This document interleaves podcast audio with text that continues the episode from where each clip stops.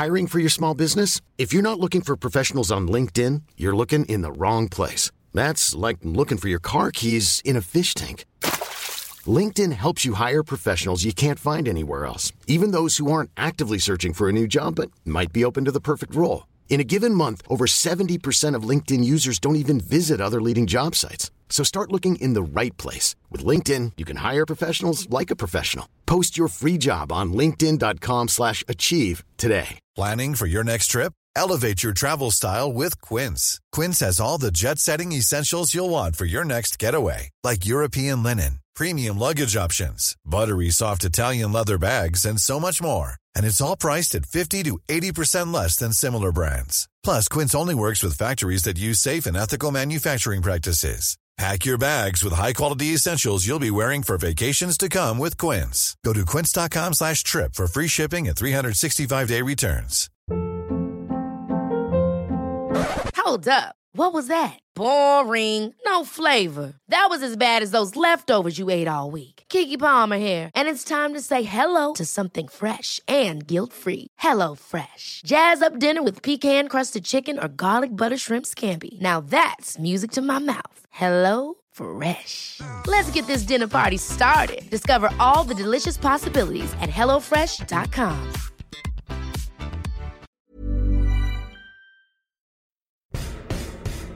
And with a quick turn, skipper Alex Dock slams it in.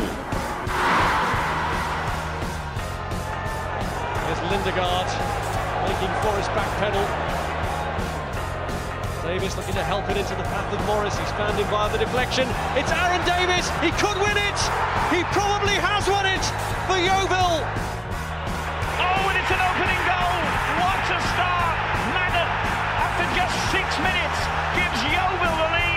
Stansfield, good turn away from Trot. Goal.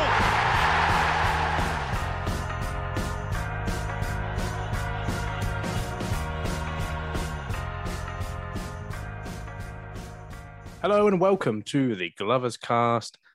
I'm Ian, and on this evening's episode, today's episode, whenever you're listening, uh, we've got quite a busy one. We've got the quiz at the end.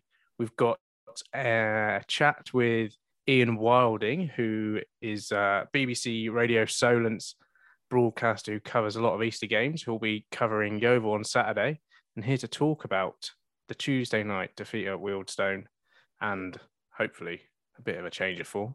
Uh, Eastleigh is Mr. David Coates Good evening. and Marcus Duncombe. Welcome back. Good evening. Thank you for having me.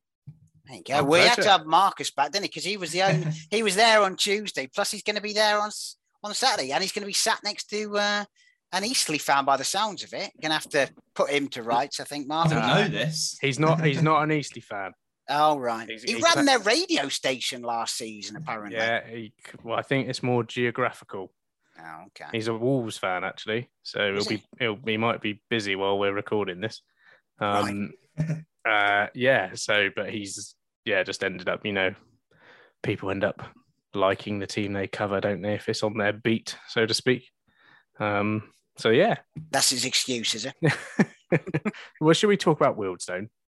I, I you know, We that's have what. to. I'm going to put myself on mute and just let Marcus do it. There, I'll sit here and cry. I mean, that's what the people are here for, probably to hear about that pleasant evening. Um, Yeah. Marcus, talk us, talk us through it. Talk to us, Marcus. Talk to us. Oh, it was it was it was really bad. It was one of the it was it was one of the worst. Well, obviously last season a lot of them were bad, but it just felt. I mean, like it's a proper non-league sort of club, um, and it's, Yeovil should be beating teams like that. And just the manner it happened, it, it actually started like a really good game. Uh, I said to Ian on commentary, this isn't going to be nil-nil because both us and Wealdstone have really struggled for goals. And uh, the first 15, 20 minutes were really sort of uh, end to end, um, both quite frail defensively and not finishing chances. Uh, was, both teams were just going long ball, weirdly. Um, it was just sort of completely bypassing the midfield. And then Yeovil had a really good spell. I don't, you've probably seen the highlights. Charlie Wakefield had a good shot, which the keeper saved from an angle with his feet. Um, and about half half an hour in, it sort of turned into a bit of a lull. Everything calmed down a bit. Not much happened. And then the two goals just before half time, they were awful. They they were just terrible. It was such a it was such a quiet moment. Nothing was going on, and then suddenly out of nowhere, they're running down the right hand side and get a scrappy shot away, and then O'Meara just comes in and pokes it in in front of was it Wilkinson? He got there in it was front Wilkinson, of? yeah, yeah. Yeah, and then the, the second goal was even worse, wasn't it? I mean, the the court it was what three four minutes later, and uh, just let it bobble to the far post. And looking at the angle that the Wealdstone fans got from behind the goal, there is just no Yeovil player at that far post, and he was just there to tap it in. And then from there, you just knew at half time, I sort of knew Yeovil, we were never going to get back into it because when do we score more than two goals, like, let alone two to equalise? But it was, eh, and then in the second half, it what frustrated me was that the, there was a sort of lack of urgency and desire to equalise. Last season, when we were constantly going behind early doors, it was almost like we needed that to suddenly start playing, and then we would actually start playing well. Whereas it just didn't happen. Like the whole of the second half, we got quite a fortunate soft penalty to give us half a chance, and I thought, oh, okay, maybe we'll now only a goal down. We'll actually kick on. But it was uh, there was just yeah, Wealdstone frustrated the players. They did that well, to be fair, but there was just very barely any chance of no. It's not like against Weymouth where Yussuf missed that could have won it. There was just nothing really. It's like, oh, we should have got that. It just we just could not create any openings. We just didn't look like we knew how to, and it was yeah, it was, it was pretty terrible and a, a damning sort of indictment of where we are at the moment. I think it sort of brought me a bit back down to earth from uh, from th- talking to someone after the game about us being in the championship. Felt a very long time ago. Why did you depress yourself doing that? That's, uh, that's just masochism. But I mean, defensively has been our thing this season, isn't it? Yes, we don't score goals, but defensively we've looked good. And I, and I mean, you look at the back four was um, obviously Williams because you know why wouldn't you play a centre back at fullback?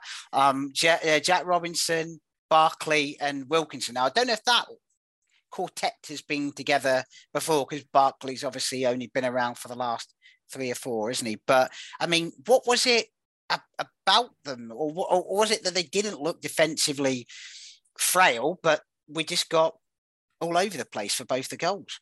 Yeah, there was a bit of a lack of uh, pace. To be fair, from both defences, because we were just going for the long ball over to Wakefield, which was working well. He kept on just getting in behind, but then couldn't really get a, create a shooting opportunity. And then with them, they kept uh, pumping over to, I think it was Jackson, who was the quicker of their strikers, who kept beating Wilkinson and Barkley. And I, that defence isn't the, it's not the quickest. No. And then um, I, don't, yeah, I don't think they have played before because Robinson hasn't started many since coming back from injury. No. Um, but it, yeah, it, it's exactly what I said that on radio at the time that when a team is built on its defensive stability and that's how they're going to go about winning games, there can be absolutely no room for those errors because if, if they can't score goals, then you can't concede first. And I, I said before the match that every game, every game we've won this season, we've scored first in. So when uh, when Wealdstone scored, it seemed like the writing on the wall. But it was just, yeah, I, I don't know what. It was two errors that I, I could. The first wasn't as much of an error. The second one was a clear error from just the whole defence. It was a lack of organisation. I wonder if it had something to do with Skivo not being there. I know he was in charge of set pieces a lot. Um, but it was just a lack of direction and it was just a bit of a calamity to be honest i mean there was an error against weymouth as well we hadn't seen that many this season from very unlike yeovil but they're they're naturally starting to creep in now so nature is resuming yeah, by the looks of it, they're 14 minutes at the end of that Solihull game was that back for Barkley, Williams, Wilkinson, and uh, Robinson when Robinson came on for Mark Little against Solihull. But that seems to be the only time they played together give them that excuse, shall we? Yeah. yeah. They, they, they kept a clean sheet for those 14 minutes. So. Yeah, exactly. Yeah. yeah. The um I I put in our group chat, didn't I, Dave? I said that's game over at 2 0 because, yeah. like you said, we're never going to score two, are we? Um, when you look at us going forward and the, the attacking performance, you said we were a bit long ball and we, we kind of were against Solihull as well without really having a target man to aim for. I mean, one thing I noted on listening on Tuesday that I didn't hear a lot of mentions of Reuben Reid. Um, and I just wonder, you know, the don't look at me like that, Dave. um, at you like anything. um, and I just keep, I can't get out of my head that our performances against Wrexham and Woking with the three of Sonny, Knowles, and Wakefield. I don't know why we're not going back to that. I don't know why we've avoided it since, well, pretty much since Sonny gave the ball away in the fourth minute for Weymouth to score. Um, it kind of feels like he's a little bit in the bad books. But you know, how how did Reid do? What what attacking wise? What what was it?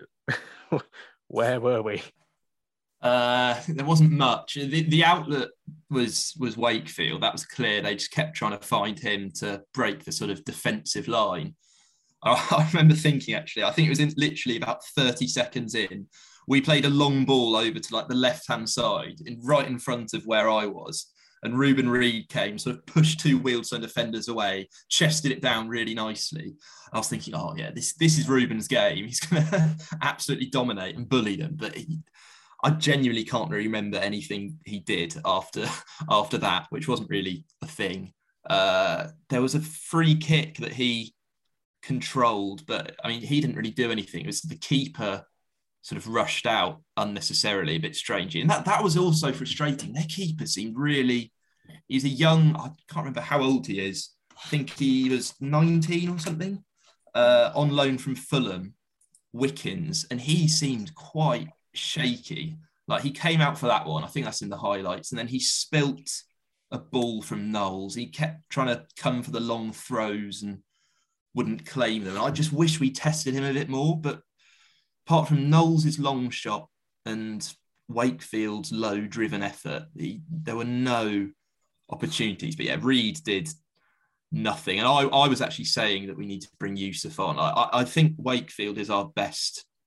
At the moment, I think Wakefield is definitely the best striker at the club, which is not something I thought I'd be saying at the beginning of the season. Uh, but he's I think you're right. That front three is clearly it, it worked for those games, and I get that he made a mistake against Weymouth, but it just hasn't worked with anything else since Quigley's gone. So I think we should just revert back to that because it's clearly quite frightening for defenders. They you don't really know where they're going to go. They can all swap wings and Knowles can go in the middle for two minutes and Wakefield can go on the right. But yeah, Reid did did nothing to be honest. I can't remember when he came off. I think it was about 56 minutes. But Yussuf again, when he had the final 35 minutes. Not not not much. I can't remember anything he did to be honest.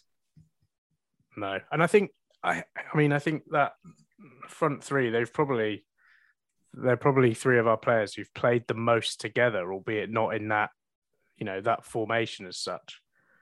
Um, but they just seem to have a connection that none of our other f- forward combinations seem to have matched all season. And you know, this is not a Reuben Reid bashing session because having watched us so many times this year, the service for our strikers has pretty much been non-existent. Um, and unless you're, I don't know, unless you're messy and you're just willing to grab a game by the balls, you're not going to get much going forward. And obviously, we don't particularly have a messy, I don't think. That I've noticed, no.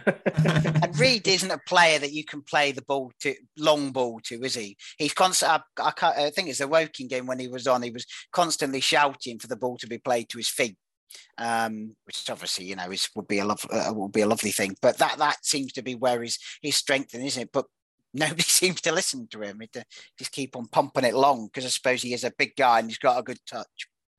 Yeah, no, you're, you're right as well that it's it's not really fair to say he did nothing because he didn't have any uh, sort of service. But I think the difference to when we were playing that sort of uh, more dynamic front three of Wakefield, Knowles, and Sonny is that I think there's just more movement from all the more sort of quick move, and that's what Wakefield does so well. And I think having him there, quickly making a run, and then someone can slip him through if if they see him, is uh, is what we were missing. But yeah, he didn't really have any chances, Reid, but he also didn't. I, I, yeah, I don't. It's hard to affect a game like that when you're playing in that position. I think, to be fair. Yeah, yeah, I'd agree. I think two of the other big misses who you know ended up playing most of the game against Solihull were Lawson D'Ath and Mark Little. And, you know, obviously they're just coming back from injury and haven't, you know, neither of them have completed 90 yet. Um, were you surprised to not see them on the bench or at least around to, you know, make a make a difference if we were 2 1 down with 20 minutes left to go? I can think of a few better players than Lawson D'Ath to bring on, even if he has played 70 minutes a few days before.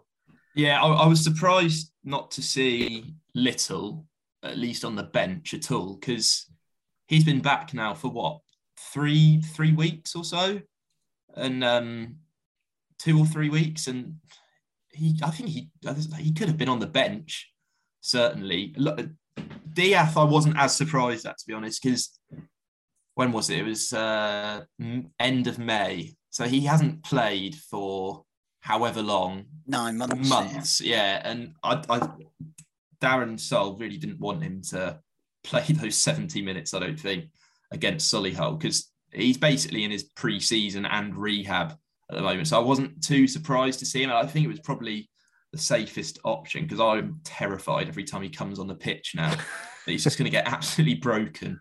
Uh, I, I, imagine he'll be back in for Eastleigh, but I think it was just that Tuesday afterwards. He wasn't quite ready after playing the most he has done in nine months. Yeah. But we were definitely screaming out for him. I wish he was available because what what Wealdstone did very well, to be fair to them, and I, I imagine their manager had been watching a few of Darren's uh, press conferences. Is that as soon as we got the ball on the halfway line, they were playing sort of three five, and it just turned into a, a back eight as soon as we got the ball, and they they literally dropped back onto the edge of their penalty box, and then Staunton and Gorman would sort of pass it round a bit. They have no pressure on them, but then they just didn't really know what to do. And Sarll said so many times that that is not, it doesn't suit our side at all. We've seen that quite a few times.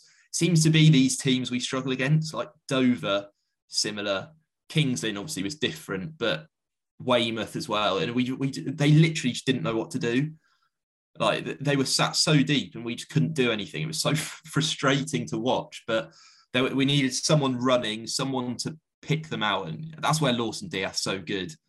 But he, he, wasn't there. And to be honest, would he have made the. I think we, we may have got an equaliser with him in the side, a fully fit D'Ath, but we, we we really were missing that creativity in midfield and that those runs, that movement to to get into a goal scoring position. Yeah, I think their manager speaking before the game said he watched our game at Way- against Weymouth. So I don't know. There seemed to be again, just listening from commentary, but seemed to be echoes of the first half against Weymouth in what you saw there on Tuesday. Yeah, and they were they were doing it even at nil nil. Hmm. like before they scored they it was it was bizarre i was thinking what on earth are they doing because that's just going to come back to bite them but it worked absolutely perfectly and we just couldn't do anything about it and that was i got a bit frustrated that we didn't have uh, Little or Bradley at right back or Dan Moss. I think Willie. I, I, really like Williams, and he's done absolutely nothing wrong. But, but he's not a fullback. Yeah, it, it, was just, and they were actually giving him so much space. They were sort of doubling up on all the other players. then Williams, they were just allowing room. And I thought, oh, this is all right. But then he's just he's just not a fullback to get crosses in, take players on. And there was a lot of room on the flanks. If we could have doubled up with fullbacks and wingers on each side, uh, who knows what could have happened? But it just didn't really happen. And Robinson as well is a more because he's played at centre back as well. He's, I mean, obviously he's more of a natural left back, but I think Barnett's a more attacking left back than him. Not that Robinson isn't, but it was just a bit. Yeah, I I I would have liked to see a fullback at right back. And uh, when Bradley did come on, I do think he was a bit better, um, taking players on, getting to the sort of touch line, bringing the ball to the touch line, winning corners, which Williams wasn't really doing. But uh, as I say, he's done nothing wrong, Williams, and I I'd like to see him a game at centre back, which I don't think I've seen from him this season. So that'd be good. We saw him come on against Chesterfield. The, le- the, less said about that, the better. Yeah, he did play a game when Wilkinson was out at centre back, didn't he? Was it Wrexham? Wrexham game, maybe with with Staunton. Uh, wasn't he, he left? Wasn't he left? He left because I remember. Yeah, I think he played left back. Okay, maybe, maybe not. Maybe I got that wrong then. He he, he, he played left back at um, uh, Woking, so maybe maybe he hasn't. I thought he was centre back at some point, but I want you that know, the way it feels it feels like a shame that we're you know we're talking about a player again. You know that it's like he's doing a job uh, in a position that's not really his position. Hmm. When we've got players who can play there. I, am st- I'm still so confused by by what Bradley has to do to get into the side. I I really liked him last season, hmm. and obviously Little's a great player, but when he's not in the side, I mean, I, I just don't know what he's done. I don't, but he, he was he was bright when he came on, and uh, but he definitely won't be starting against Eastleigh. Let's be honest. No, he might not even be there. Who knows? Yeah. um, the manager asked for some for a, a, spike, didn't he? A spike yeah, in the dressing room and some characters and and you know he wants to look at the coaching structure as well. Um, as of recording, we've not heard of any spikes being added other than a report in the uh, what publication was it? Where are we? Portsmouth the, News. The Portsmouth News. Um, Alfie Bridgman has supposedly been on trial with a view to a loan move. Uh, 17 year old. I was going to 17 year old winger isn't really a spike is that, he's looking yeah, for. Is, that the spiking character? Get him in. We need bodies. yeah. is that an indication of uh, the market we're shopping in? It's, I think it's a bit of a strange is. one. It's a very un Darren Sarll signing as well. He doesn't typically like, apart from players he sort of has coached, like Sonny. I don't. I wouldn't have thought he'd get in sort of 17 on a loan. Haven't seen that for a while. I mean, Caulker was 17, wasn't he, when he came in? But yeah, anything like was built like Rio Ferdinand at 17. Yeah. He was born in 2004. Blimey. He um, yeah, uh, it's a very strange one. I mean, if he can do a job up front, then I take him. But yeah, I think his scholarship is up at Portsmouth at the end of the season. So whether that's got anything to do with it or not, I don't know. But yeah, we did send Ben, didn't we, uh, shopping, or Ben sent himself shopping, I should say, uh, in the bargain basement of the free agent section of Transfer Transfermarkt to try and find someone. He came up with Shayon Harrison, who anyone who remembers that three-all draw at Exeter in 2017 um, will remember him try and remember him. Try not to remember what happened towards the end of that. Now, who else scored in that game? Oh, cool. Oh, yeah, Reuben Reid. Reuben Reid. yeah. Didn't he score twice, or did he score the equaliser? Can't remember. Yeah, he scored the third one. Yeah. Well, was go. it was his back to goal? Yeah. nice back heel. Yeah. Yeah. Uh, yeah, and then he's picked up a couple of others. Brandon Barker, a one-time Man City youth prospect who had a short loan at Oxford. And I'll tell you what, he he used to be Rangers. unbelievable on Football Manager. Brandon Bark. He, he genuinely used to become the best best player in the world. So I'd be surprised if, if we managed to get. He genuinely him, used but... to be one of the best players in the world. So I'd be surprised. no, used used to become used to become one of the, in this oh, parallel right. universe. And, well, who knows? Who knows? It may still happen. You know, he's how old is he? Does Ben say how old he is? 20, 25? Yeah. Yeah, ah. yeah, he's 25. When did Nathan Smith join us? Nathan Nathan Smith was a late bloomer, wasn't he? Although. I don't know if he, he became a He wasn't much of a striker, though, was he, Nathan Smith? Yeah. I don't know. He scored a good goal once. Yeah, once. so did Reuben Reid. But then um, you got another one, Jerome Sinclair, that he's got here. And he said, all the talent in the world as a youngster with Liverpool and Watford was meant to be destined for greatness. But unless greatness is a small suburban area just outside the Bulgarian city of Sofia, where he's last seen, it never really happened. So there you go, Jerome Sinclair as well. He was another. He was another wonder kid, Jerome Sinclair. Right. He became. Um, I think he, be, he became the he was the became the youngest Premier League player ever when he made his debut at 16. But uh, yeah, as Ben says, he's, his career has dwindled slightly. Yeah. yeah. Well, dwindle no longer. Join the Glovers. the world's the world's finest youngsters, the Wunderkinder, Darren's Wunderkinder. Who aren't so uh, aren't so kinder anymore, really, are they? Um, who's the other one? Jermaine Hylton, 28, yeah. and not a shabby amount of goals. So let's. What is a shabby amount of goals? Someone say goals. Goals. Doing some of that. Yeah, but then Ben does point out that Adi Yussuf scored nearly 30, um, or he and Adi Yussuf scored nearly 30 between them at Solihull. There you go. Maybe that's it. Maybe that's what. So, what Reunite them. Reunite yeah. them. Adi reunited. Maybe that's what he needs since he stopped playing with Adi, he scored three goals. So he's clearly the uh, the yin to his yang. There you go. Make it happen. right. So ahead of uh, Eastleigh on Saturday, uh, I've spoken to Ian Wilding. So here's that, and we'll be back after.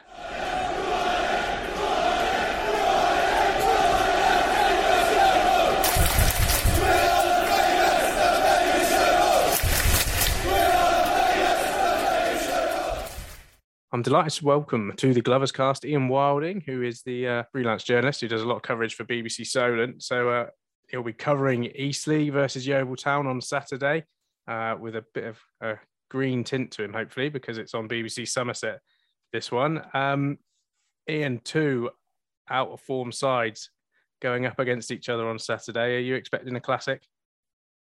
Uh, I wish I could say yes, I am, but uh, often you side you go, you, you look at these fixtures, and sometimes a lot of the time it's two teams going through the motions at this time of the year. You look at Yeovil and Eastleigh, and two sides. The Yeovil ten points off a playoff place. Yeovil just Eastleigh just a few points behind them. So neither side are going to get relegated, and uh, you'd say slim chance of pushing for that playoff place if one of these teams go on a run. Uh, but it's it's one of these matches. It's, it's got draw written all over it, I think, but hopefully I'm wrong and it can be an entertaining game and an end to end match. Yeah, well, we were quite optimistic going into our match against Wealdstone last night, but that didn't turn out so well. Um, there's been a bit of change at East, hasn't there? Ben Strevens um, stepped down or mutually parted ways with the club. What, what was the sort of situation there? Because at the time, it so he didn't look particularly out of form, but since he's gone, it's not been great. No, it came as a surprise actually when it happened a couple of weeks ago. I mean, they lost to Dover away on the Tuesday. It was Dover's first win for a year. I mean, nobody loses to Dover really, and no one's lost to Dover since. So it was one of those miserable nights. Kind of knew it was going to be a miserable night. We were stuck in M25 traffic. Took about four and a half hours to get there, and had the the feeling it was going to be one of those nights. And then they lost and then the decision was made the day after to part company with Ben Strevens. It came off the back. It wasn't just that result, it was four defeats in a row up to that point. But I mean, even so, he'd done a fantastic job there, steadied the ship. He'd gotten to the playoffs against all odds in his first season. And not only that, but he'd been a player, manager, and a coach for a total of nine years at the club. So he'd become a bit of an Eastleigh legend. And you'd say that 14th, where they were when he left, was about where they should be as far as the budget obviously the club felt that they wanted to go into a, a different direction.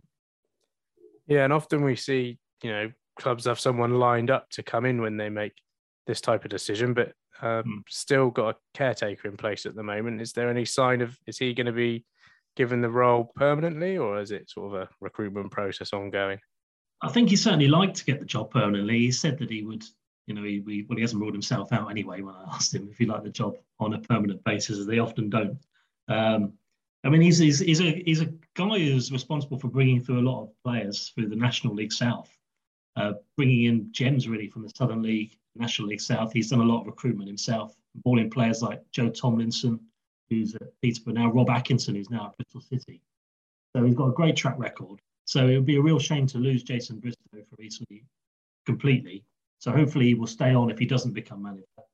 But the club have put on a an advert actually on their website to say uh, adverts or the managerial vacancy closes for the 12th of February. So I'm not sure how many people are going to apply. I can imagine a few supporters will be applying for a lot. um, so they're in no rush to appoint a manager. And I suppose there's no real rush at the moment because I say they're not really going anywhere this season. So it, it would be sensible for them to take their time, get it right, and get somebody in who can have a look at the players now and the end of the season. Yeah, yeah, it would be. Yeah, so I, I, suppose yeah, when you put it in that perspective, you know, it's a um, there's no point jumping the gun at this stage with the the, the relegation spaces are quite far away, so no disasters hopefully, and you won't get sucked into that because we'd quite like to see Weymouth disappear. Um, so, so, do you think so? Eastleigh, the current position they're in is that that's about where where they should be? Because I, I suppose last year after reaching the the playoffs. So I guess you know you thought maybe there'd be a, a chance of pushing on, but as we see with the National League, if you hit a, a dip in form or you know the teams at the top spend millions on their squads, it's mm. very hard to maintain that. Well, it is.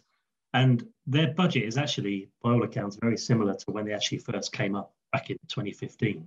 And they made the playoffs, finished third. And back then they were thought of as one of the big spenders in the league. But now it's an average budget for the league.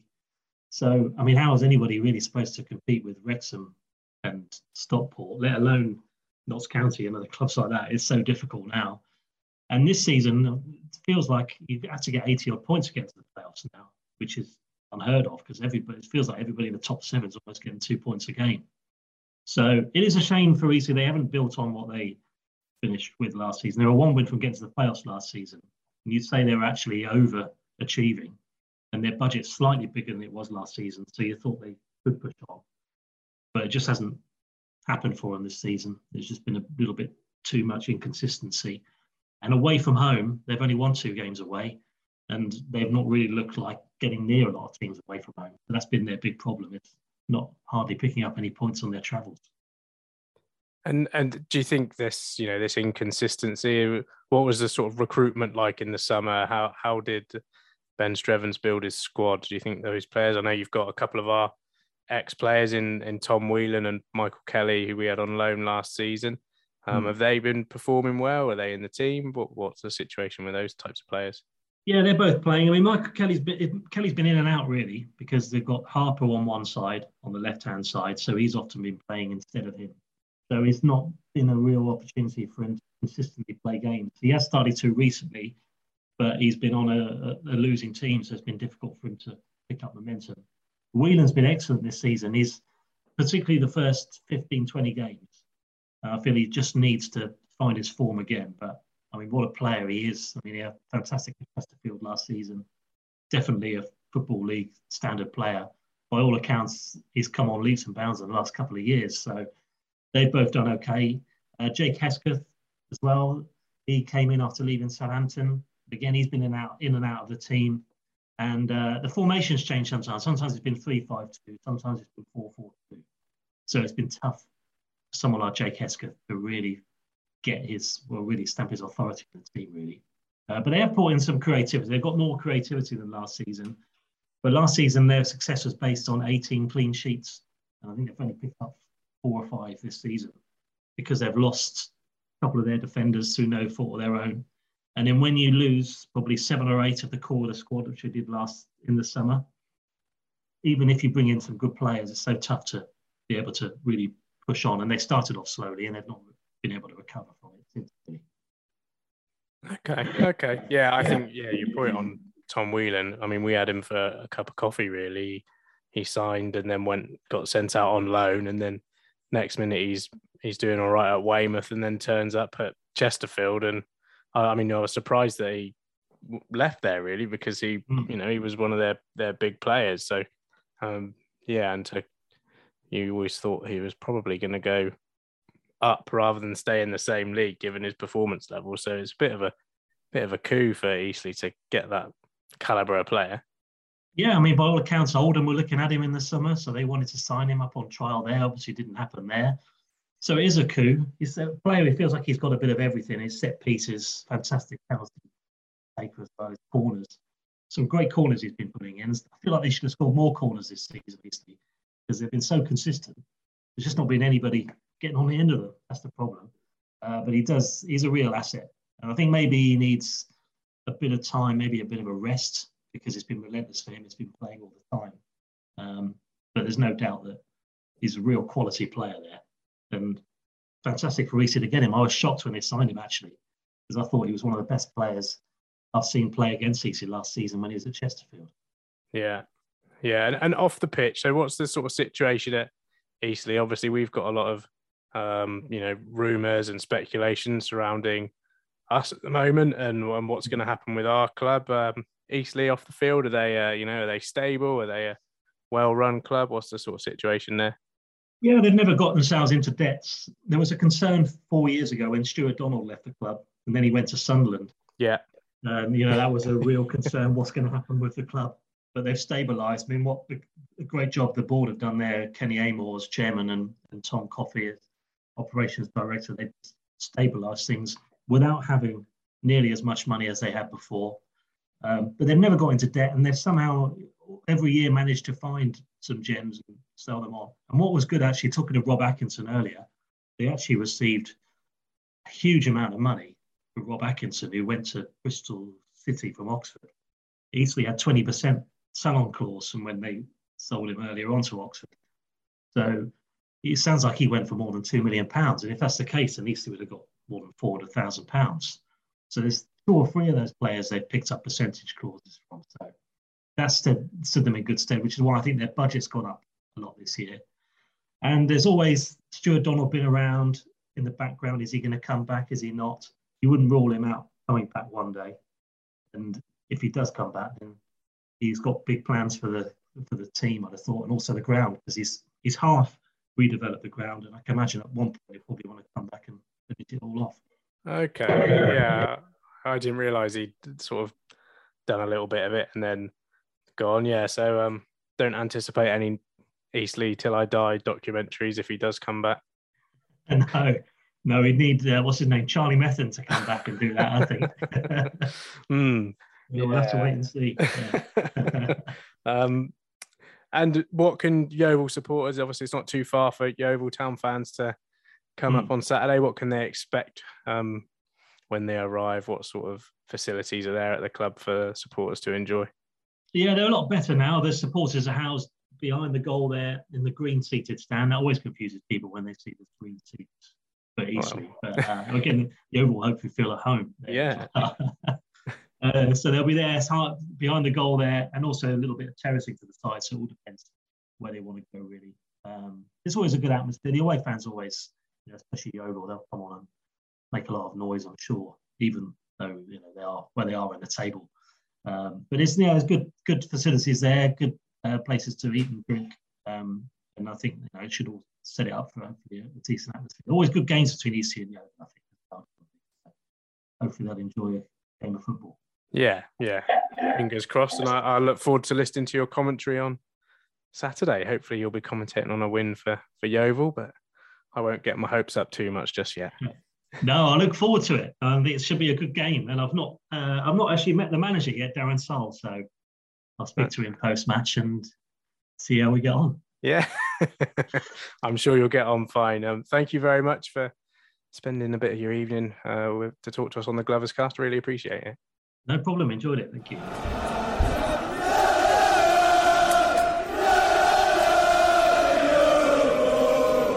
That was Ian, and I am Ian too. There's so many Ians around at the moment, isn't there? It's staggering. I say, I don't know how Marcus has got on BBC Radio being called Marcus. You've got, I mean, Ian yeah, seems to be the way. my name. Yeah. Unless your name's Sheridan or Ian, you don't stand a chance. I don't think so. Oh no. Yeah. Me and Ben are screws. Yeah. Yeah. um, yeah. Eastleigh, Eastleigh, Eastleigh. Right. Last It's a good they named it three times. Yeah, last season Eastleigh were all right, weren't they? Um, the the chat I had with Ian, they've sort of struggled a bit this season. Uh, went through a lot of change, a lot of change in the summer with players leaving and, and new players joining. Um, obviously, they've changed manager, or they they sacked Ben Strevens, or mutually or unmutually, um, got rid of Ben Strevens. Start of the year after losing to Dover, and Dover hadn't won since February 2021.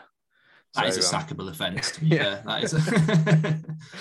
um, yeah, and so doesn't look like they're going to be replacing the manager, but uh, anytime soon, I think it seems like they might wait until the end of the season uh, because they're sort of in a safe position, really. Just the season petering out. Um, is our season petering out?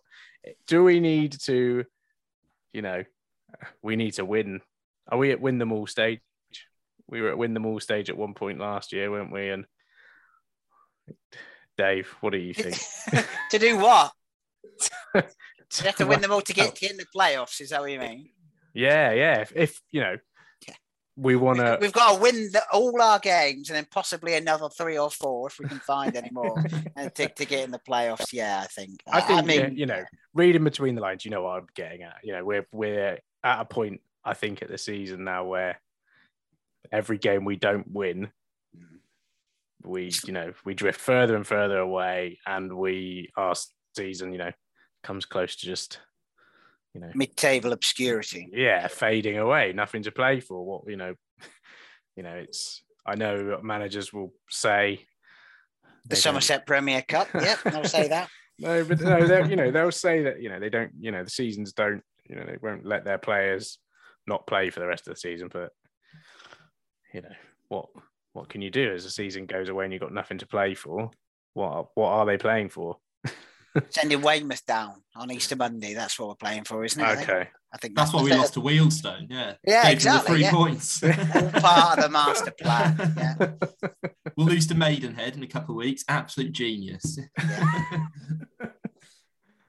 but yeah, I mean, if we if it, it does already, I mean, maybe I'm just being defeatist, and maybe this is where we need positive Barrett with us. But um, yeah, it does feel like a stretch too far when you look at the teams that are above us, and we've I don't know how many times I've said it. If I had a pound for every time I I, I takeover bid myself, but we um.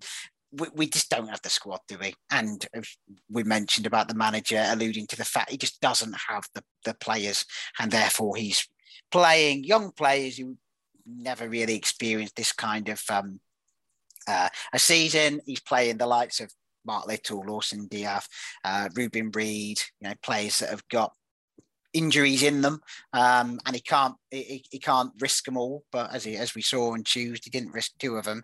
So we just don't have the players to be able to do it. And uh, I, I I I allowed myself to get sucked into a Twitter row on Tuesday night, so I didn't sleep on it. Just went straight in. Um, whereas for it, when somebody's saying oh, go on about the owner. This has got nothing to do with the owner. These, uh, you know, overpaid footballers. I don't know what you think Yeovil Town are being paid um, to be overpaid. You know, they they can't play two times in a week. What kind of you know professionals are they? And Darren Sarll, he's not good enough. He's not getting the best out of the players that he's got. So I. I Lost, I lost my rag with him a bit, and uh, but I ended up just saying, "Look, we're clearly never going to agree with each other here, so I'm just going to go to sleep." Um, so that's what I ended up doing. but but yeah, we just don't have the squad to to make the playoffs. I'm sorry, but I know that's negative, but I don't think we do. Yeah, Tell me I'm wrong. Someone tell me I'm wrong. I hate. It's it, when you it's. I- in a weird way, I'd almost rather we were fighting. So would I actually? I was going to say I'd rather we were fighting to stay up, but not not necessarily in the in the uh, relegation zone. But it's just you're right. You get to we're only three games half the past the halfway stage, and it's just sort of well, what now? Like what what on earth? There's I think the playoffs is slightly beyond us now, unless we get an incredible run like we did before Christmas. But even then, I'm not sure that'll be enough. And I, I, really wish we were still in the trophy. now. Like if that would at least have something to get excited about, but and it's not even like Darren can start trying different things out, developing players, getting ready for next season. Because, I mean, if he wants to do that, then it's only Morgan Williams he should be playing. Oh, maybe that's why he's been playing every game at right back and left back. But he's going to have to play everywhere next season. Yeah. Midfield on Saturday, yeah. but yeah, it just it has just lost its. I, I I'm not as excited for every game as I as I was pre-Christmas and it, it is a bit ridiculous, only a few games after the halfway stage, but it does seem like a, a very tough task. If I were being positive, I'd say there's 10 points between us and Wrexham, who are the bottom of the player. Uh, the player. And as you say, if we go on a, on a, on a great run, we could elevate ourselves up there. Other teams, everyone's got to, you know, someone's got to lose, haven't they? Or someone's got to drop points at some point. So why not the teams above us? So, yeah, you know, as far as a calculator is concerned, there's still um, every chance that we can do it. But we're going to have to find some pretty amazing form at some point um, very soon, I would think. I, I, don't even think it's how like how we're. It, it's it's just the goals at the end of the day. Without going back to it, like we we just cannot make it there with an average of it's exactly one goal a game. Twenty six games, twenty six goals. It's just you can't get into the playoffs with that. With with a good defense as well, it doesn't even help things. It's just not feasible at all. Yeah, you're right, and I, and I think you know your point about you'd rather be us battling relegation. Like, I don't think we would, but you know, all those times in the football league where we were sort of keeping our head above water, but you know, just about staying out of danger. At least there was a bit of like jeopardy. So at some point towards the end of the season, you'd be able to celebrate because ah, we're not going to go down. We're you know we're still in League One. Um, yeah, it's, yeah, it's every it, every goal meant so much more during something like that. Like it's like yeah. this is so important. Whereas yeah. like if we win, like we'll we'll still do all the celebrations post game and stuff, but it just feels a bit sort of futile. Like that's why we get, I think it feels more sort of magical in the first half of the season. All those moments we think of where they're celebrating with the fans, I always think of ones in the like early on in the season where it's like we could achieve anything, but now reality's hit a bit and I think we can achieve mid-table. So it's yeah, it, it, it, just doesn't sort of. I have a dream. Sorry, we, we need Ben here. We need. we're getting far too downcast. The downer cast. Um, so let's talk. Let's talk about Saturday. Um, we, would like to think we're going to welcome back Lawson D'Ath and Mark Little. Well, based on what you saw on Tuesday night, what players would you change? What What do you think you would do? Uh, I'd probably throw Sonny in for uh, Reuben. I, I, I Sonny, I, I, thought it was his game because we were missing someone to bring the ball forward a bit, someone technically gifted, and he came on and it came on with sort of 35 minutes to go, and he didn't do anything until the last 10 minutes when he did start to look okay. But I think you've got to start him in something like that. So maybe Barnett. What's the situation with Barnett? Is he? He had an ankle a... injury, didn't he? Against we don't know uh, how long for yet. No, he didn't mention about a duration, but he said it, it looked pretty swollen after that Solihull game, didn't he? So possibly like, in with his arm. Yeah, I would, I would, I would like to see Barnett back in. Uh, who for? I don't know though, because he has that just that energy, that lunatic's energy, where he just just runs at players. um, but yeah, I'd, I'd like to see Little, I think, in as well. And Lawson, I, I don't know if we start him. I, I don't think if he's fit, I don't think Darren will start, start him just because he hasn't played much football yet. He's played what? Probably when did he come on against Weymouth? 20 minutes to go or something? Yeah, yeah he's probably played 90 minutes overall. So I, I don't know if we'll start him, but I'd like I'd definitely like to see him on the bench for the final half hour if we need him. Um, yeah, he was. he changed the game for us in the Solihull match. We we played totally different with him on the pitch, and I know it wasn't planned and it wasn't, um, you know, it wasn't necessarily what uh, Darren Sarll wanted to do, but we look we looked a better side with him. It was like you said, there's that fear of anything happening to him when he comes on, and I think towards the end he did go down, and it was just cramp. But I was fearing the worst. That's the thing. You, you don't get many of those types of players as well in this league, like Lawson, and we're lucky to have one. And uh, yeah, you, would like to see him as much as possible, but also, yeah, that I, if he gets injured, I would, I would firstly feel incredibly bad for him, like his last year, but also we really need someone like that. Like if most of the teams in the lower half don't have that sort of playmaker, they just have midfielders who are more sort of physical, and you can see it makes for quite turgid sort of games sometimes. Whereas with D'Ath, we do look a completely different side. Yeah, Dave, you're going down, aren't you? You're making the trip? I am. Yeah, it's a very long way from where I live, I tell you. So there's got to be something for it. But I mean, last time I made a trip, we won. So there you go. Well, that's, that's all I can say. If that's not a positive omen, I don't you know. Start up front. Do you want to? yeah, you are desperate if you're putting me up front. In fact, we are desperate, aren't we? So maybe I'll take my boots. Looking forward got... to seeing that. Yeah, me too. Yeah. uh, have we got questions? We have. Uh, I'm on the hashtag. Um, I'll uh, start them. Uh, first question is from Debs Curtis. If you were the owner of everything at YTFC, what would you do with the land?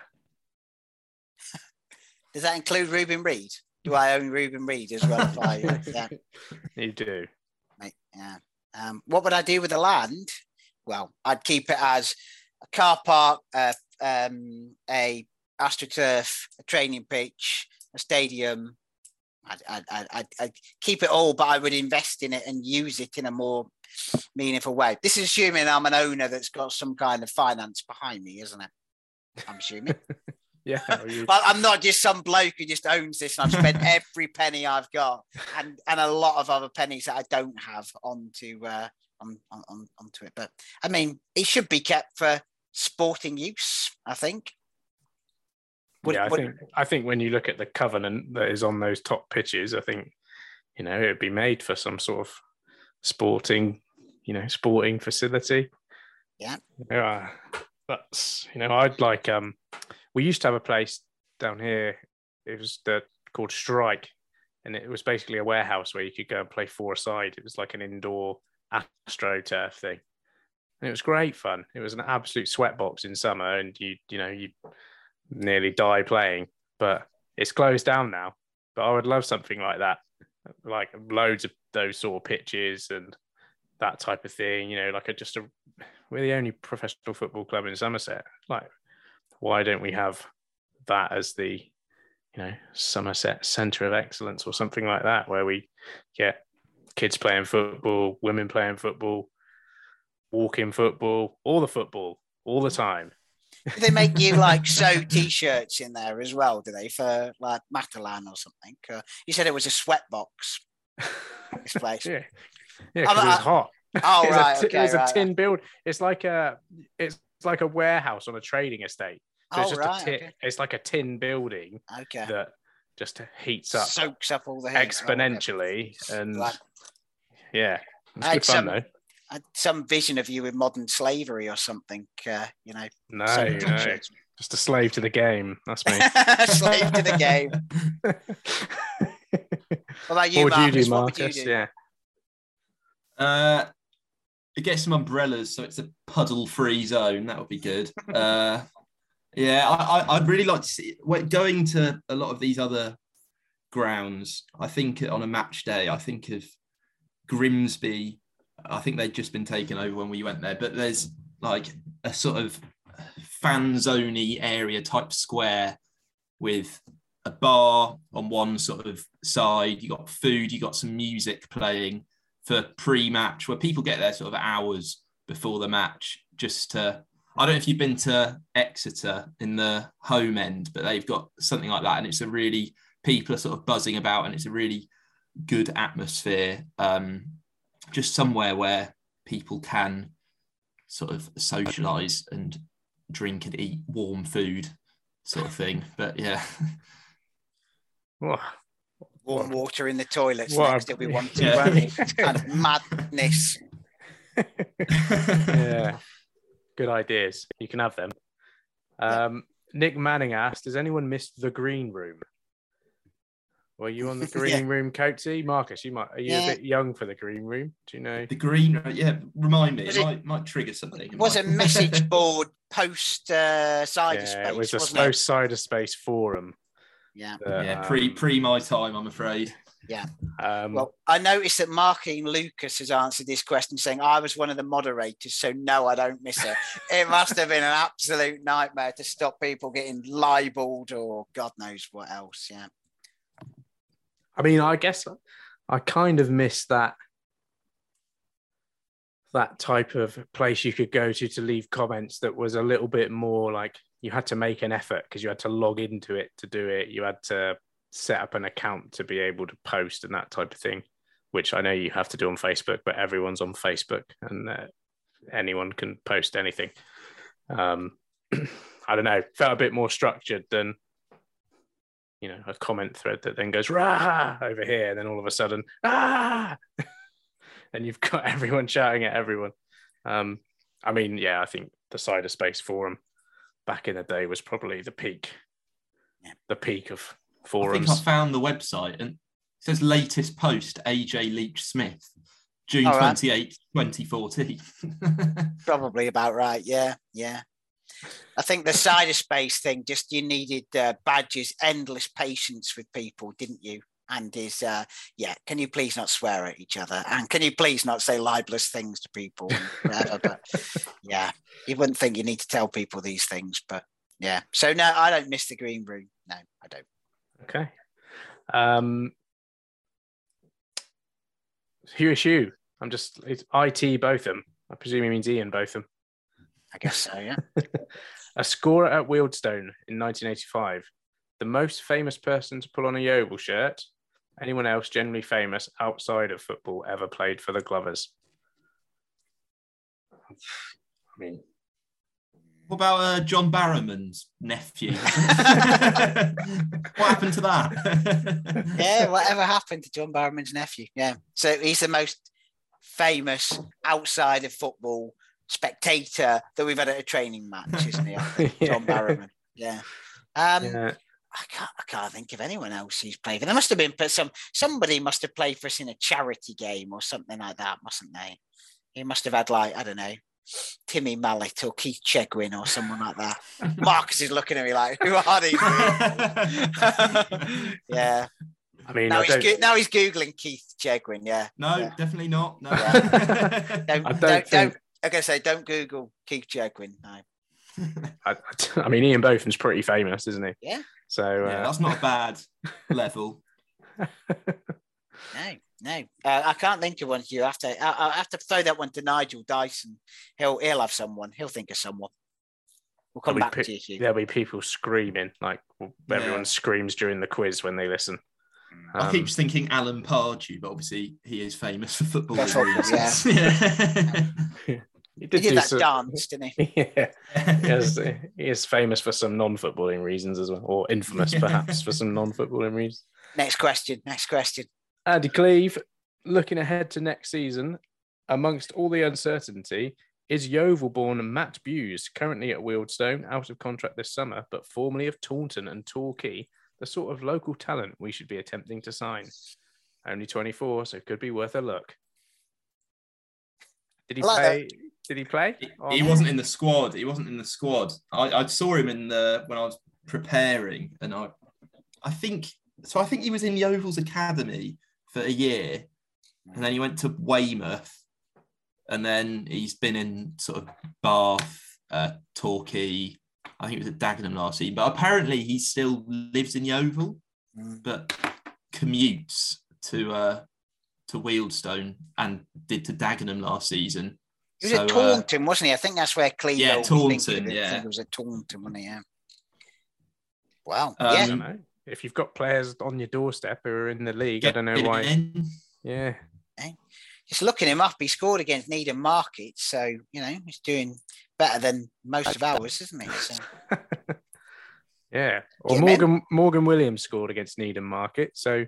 Oh, there you go. Yeah. Yeah, it's two goals. he was playing centre back that game, wasn't he? Williams. No, he was right back. That... Oh, was he? Oh, yeah. Okay. Oh, yeah, because that's why he scored. yeah. yeah, he was a sweeping. There was one game he did play centre back, but I can't remember what it was. when did Mark, Morgan Williams ever play centre back? That's the that's the question. Yeah. yeah. If you can answer that, you can do the quiz next week. How about that? Um, Cleaver, Clevo's on the hat trick tonight. Oh, he's got a hat trick. Uh, is Dave looking forward to his trip to Cheddar next Tuesday on the 15th of Feb? Asking on behalf of our friend from the Green and White Sports Club. Yeah, great. Uh, no, I'm not because I'm not going. And I've told Jake Farrant, who constantly abuses me about not attending the most important, and he is right, it is the most important trophy because it's the only one we'll win. So, um, or only one we've got a chance of winning. So he's right. But no, I'm not looking forward to it because I'm not going. I might, End of. I might go. Go. Yeah, that's a proper fan. That's a do it. if I didn't have to travel 200, 500 miles around to get there, I'd probably go as well. I, have planted the seed with a boss, so yeah. um, you know, I know it's the night after Valentine's, but what better Where way else to would take yeah. her, yeah? she, lo- she loves cheese. Yeah. Romance the Somerset Premier Cup. um, How many goals do you think you'll see in that game, Ian? uh, none. Penalties. Yeah. yeah. we might get a penalty. Uh, Del Gorman dispatch it. Um, another one from Clevo. Uh, that was a sigh. yeah, no, yeah, where's he? Was the attend was the away attendance announced on Tuesday night, or does the Wealdstone Raider have a point? Got no fans. you got, got no, no ground. ground. 135. I, Nigel I, Dyson asked a question. He said 135.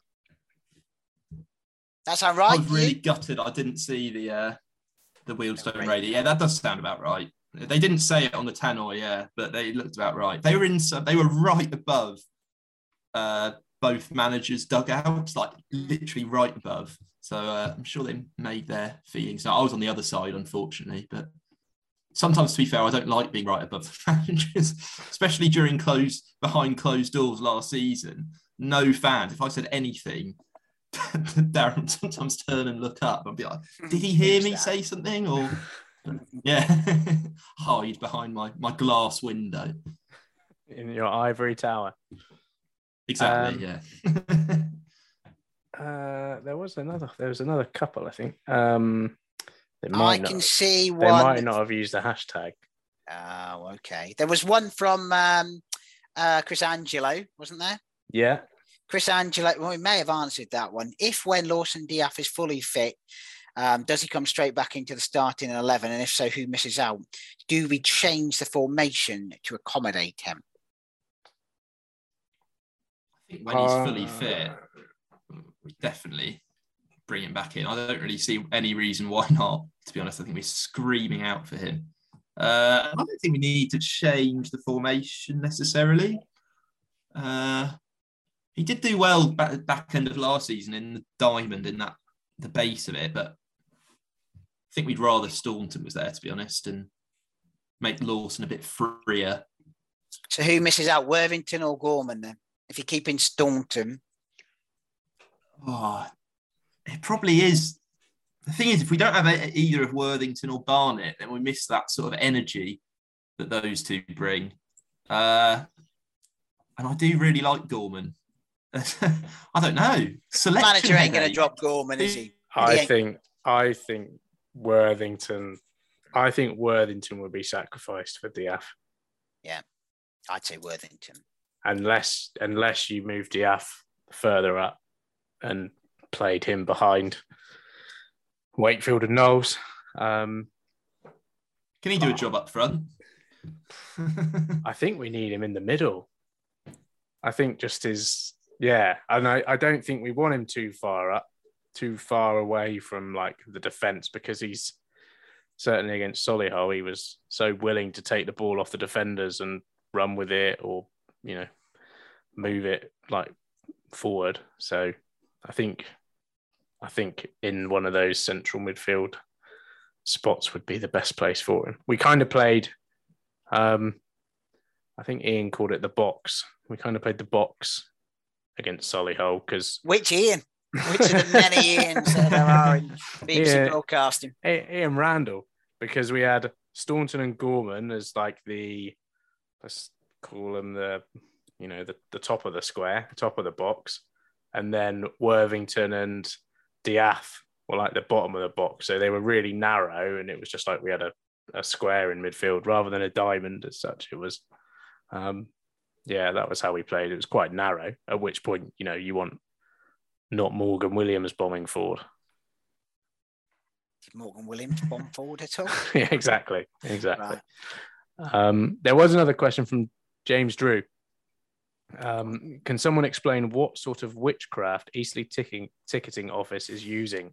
Ordered four tickets and they sent a text with a QR code for the whole group on to scan at the ground. Surely this needs to be one of the first things brought into Huish Park next season. Well, why? When we can print out a thousand, hundred thousand tickets over a course of a season. Maybe don't sell that many tickets, do we? But a hundred thousand. Hundred thousand. Yeah. okay, maybe I'm being a bit optimistic there, but um, about what's going to happen next season. But yeah, I completely agree. I've got tickets. So I went to Solihull Woking were the same, um, and yeah, I've just got the ticket on your phone Dip, scan it. I mean, how much can it take? How much can they cost to scan a QR, QR code scanners for all the turnstiles? Can't can't cost much, can it? Probably not. But can I? You know, it wouldn't be a Glover's cast without someone playing devil's advocate. Go on. Can I say that I like having a ticket? Mm-hmm. There's something. There's something about having a ticket. I reckon Ian's got a scrapbook somewhere, isn't he? That he pastes all his. his well, a lot of my old. Why can't he just write a QR code in? a lot of my a QR code in. I've got loads of old programs that if, when I've been to the game, I've put the ticket inside the program and then shoved it in a shoved it in a box. So like I have got that type of thing, and I like that. I like tickets. I got gig tickets from like it annoys me that I have to print out a gig ticket now rather than get a nice ticket through the post that I can be like, oh yeah, I went to see Franz Ferdinand at the Orange Box in 2007. It was brilliant. Or 2008. I like tickets. There you are. Tickets. Yeah, I, I've got to say, I've got all my old tickets as well from when I started going. Got them all somewhere, but in the same way, I think yeah, you, you, maybe you should have the option, but like a train ticket nowadays. But collect from yeah. station. But yeah, I mean, I mean QR code is quite easy, isn't it? I do, you know, I see the you know four tickets, and all you've got to do is scan one code. You know, that's the dream if you're going as a group, isn't it? You know, it's one person in charge of it, and you don't have to faff around. But yeah, I think we all agree that we need some sort of technological upgrade across. I do love that we're calling QR code a technological upgrade. It's like a like reinventing the wheel or something, isn't it? But well, we oh, know they can use QR codes because we've got them all. They're all. I think they're all still smattered around the ground from when we had to check in everywhere when we, yeah. you know, last year. But yeah, it'd be good. It'd be good to have some technology. It'd be good to just be able to turn up at the turnstile and be like, "There you are," isn't it? rather than round one side, get my ticket, back around, all these things. Bring on the revolution, eh? the revolution will not be televised. We always lose on television. right, Dave. Have you got anything to throw to, or is that is that that's done? Now, come on, that is not us done, is it? Because the only way that we finish the Glovers Cast every Friday morning is with your favourite Glovers Cast quiz.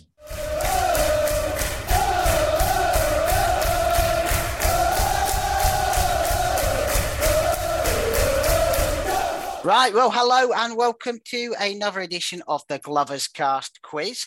And uh, yeah, we've uh, we've got another contestant today who correctly answered, although with a little bit of help from some research, I think, uh, the, uh, the the answer to our weekend question, which anyone saw on our Twitter. We put our little flash quiz uh, set by our historical oracle, Mr. Nigel Dyson, asking about two former Yeovil Town players who were playing in the FA Cup.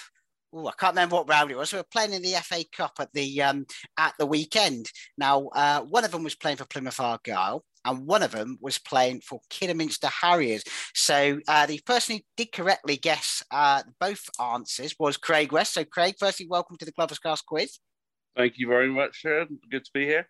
And what was the answer for the Plymouth Argyle and the Kidderminster Harriers players? It was Joe Edwards, and with a little bit from my little bit of help from my friend Mr. Google, it was Caleb Richards. It was, it was, and I, I have to give this. Even Nigel, who's pretty hot on these kind of things, he had to look it up as well because I don't yeah. think Caleb Richards even played a minute for us, did he? But, no, um, I don't think he did. No, no, no. So he was, but but nevertheless, you know, we're uh, we're an open church here, so we like to uh, to welcome new visitors. So thank you for um for doing the quiz. He, he got a bit of a tough act to follow because I don't know if you heard last week, but Elliot, who uh, who came on, he got four out of five correct oh, answers, oh, which no. is almost a clean sweep. We almost had to invite him back, but uh, but unfortunately not. So I've got five questions for you here, and uh, if you've been listening, the uh, the rules of the game are I'll ask uh, you uh, five Yeovil Town themed questions. Some of them will be multiple choice, some of them won't. Um, but you then have 30 seconds with which to answer their question. If you get five out of five, you get to come back next week. Um, and if, you, you well, you've got to get four out of five to uh, to get yourself to the joint top of the uh, of the board. Do you fancy your chances, Craig? I'll be happy with one out of five, sir. Happy, with happy one with out one. of five. well, let's see if we can get that underway then. Right. Uh, your time starts when I ask the question. I'll finish the question, okay. I should say. So here we go. Question number one. If you put all the post war Yeovil Town players in alphabetical order by surname, who would be last? Which oh. player would be last if you put all the post-war Yeovil Town players in alphabetical order by surname? Oh. And I'll, I'll give you a little clue. He played for us between November 2015 and June 2019. I'm seriously going to kick myself. My mind has gone blank. Um, a centre forward. No. Think about the back end of the alphabet. I am, yeah. oh no! Gonna have to give you three, two. No, it's one. gone. It's gone. You are gonna kick yourself with this one, I think. Francois Zoko. Oh no. well, don't worry because you still got four more chances to get your one out of five. So we're we're, we're oh, doing, that was probably the easy one as well. That's um, it was one of the easier ones. Yeah, yeah, yeah. Mm. But okay, right. Well, come on, put yourself together, Craig. We, we, okay. we can. You got this. You got this. Let's okay. So, question number two. This is a multiple choice. Yeovil Town were founder members of what is now known as the National League. There are four other founder members who play at this level today. Which of the following teams was not was not a founder member of the National League? Was it A, Altrincham, B, Barnet, C, Wealdstone, D, Weymouth, or E, Woking? Which one is not? Which one is it not? Yeah, there's four that's, that were of that list and one that wasn't. So it's Altrincham, Barnet, Wealdstone, Weymouth, or Woking. You got a one in five chance here, Craig. Yeah.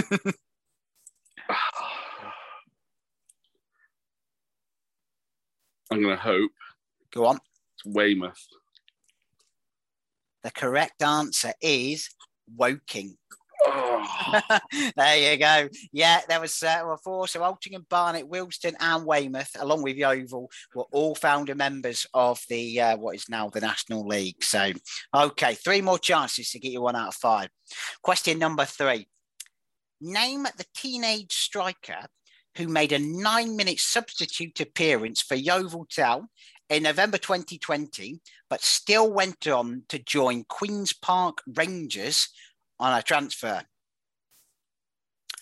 I say came on as an 81st, 81st minute substitute for Lawson D'Ath in a home game against Hartlepool in November 2020.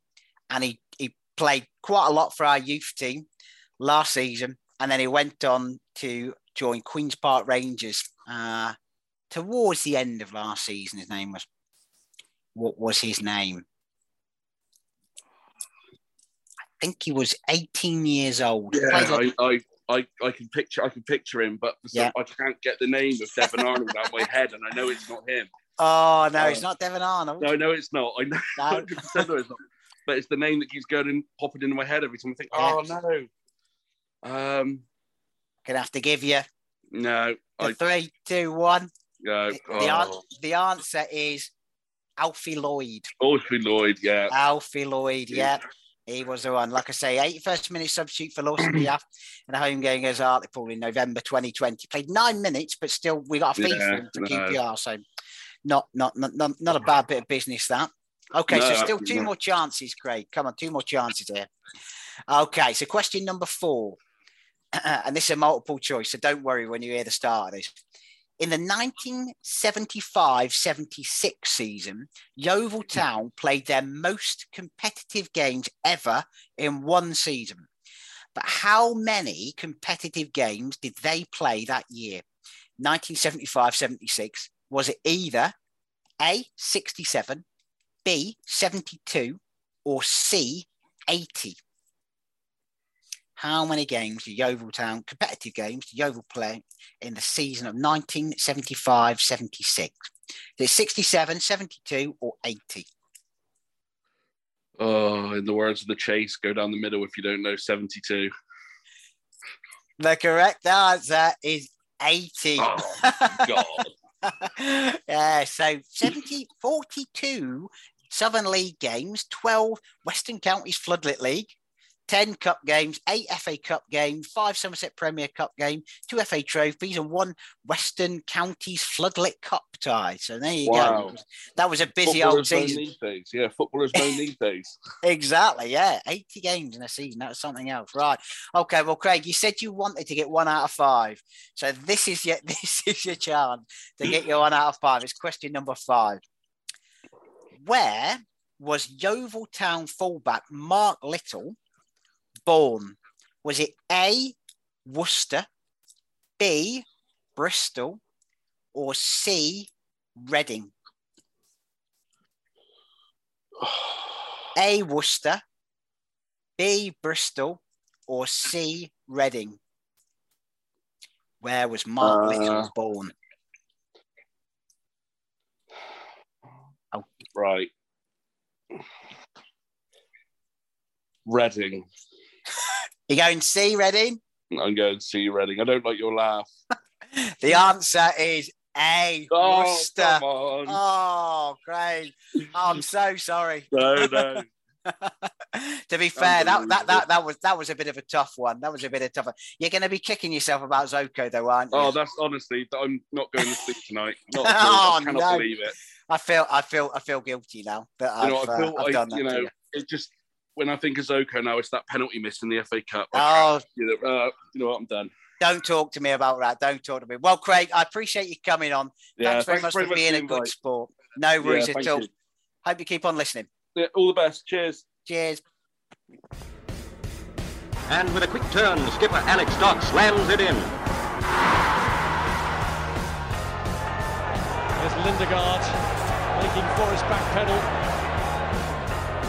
Davis looking to help it into the path of Morris. He's found him via the deflection. It's Aaron Davis. He could win it.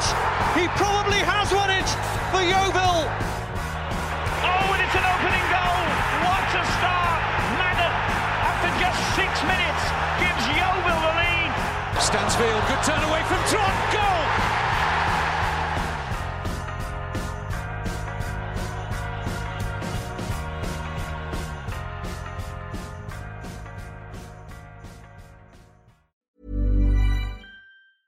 Ever catch yourself eating the same flavorless dinner three days in a row? Dreaming of something better? Well, HelloFresh is your guilt-free dream come true, baby. It's me, Keke Palmer. Let's wake up those taste buds with hot, juicy pecan-crusted chicken or garlic butter shrimp scampi. Mm. Hello Fresh. Stop dreaming of all the delicious possibilities and dig in at HelloFresh.com. Let's get this dinner party started.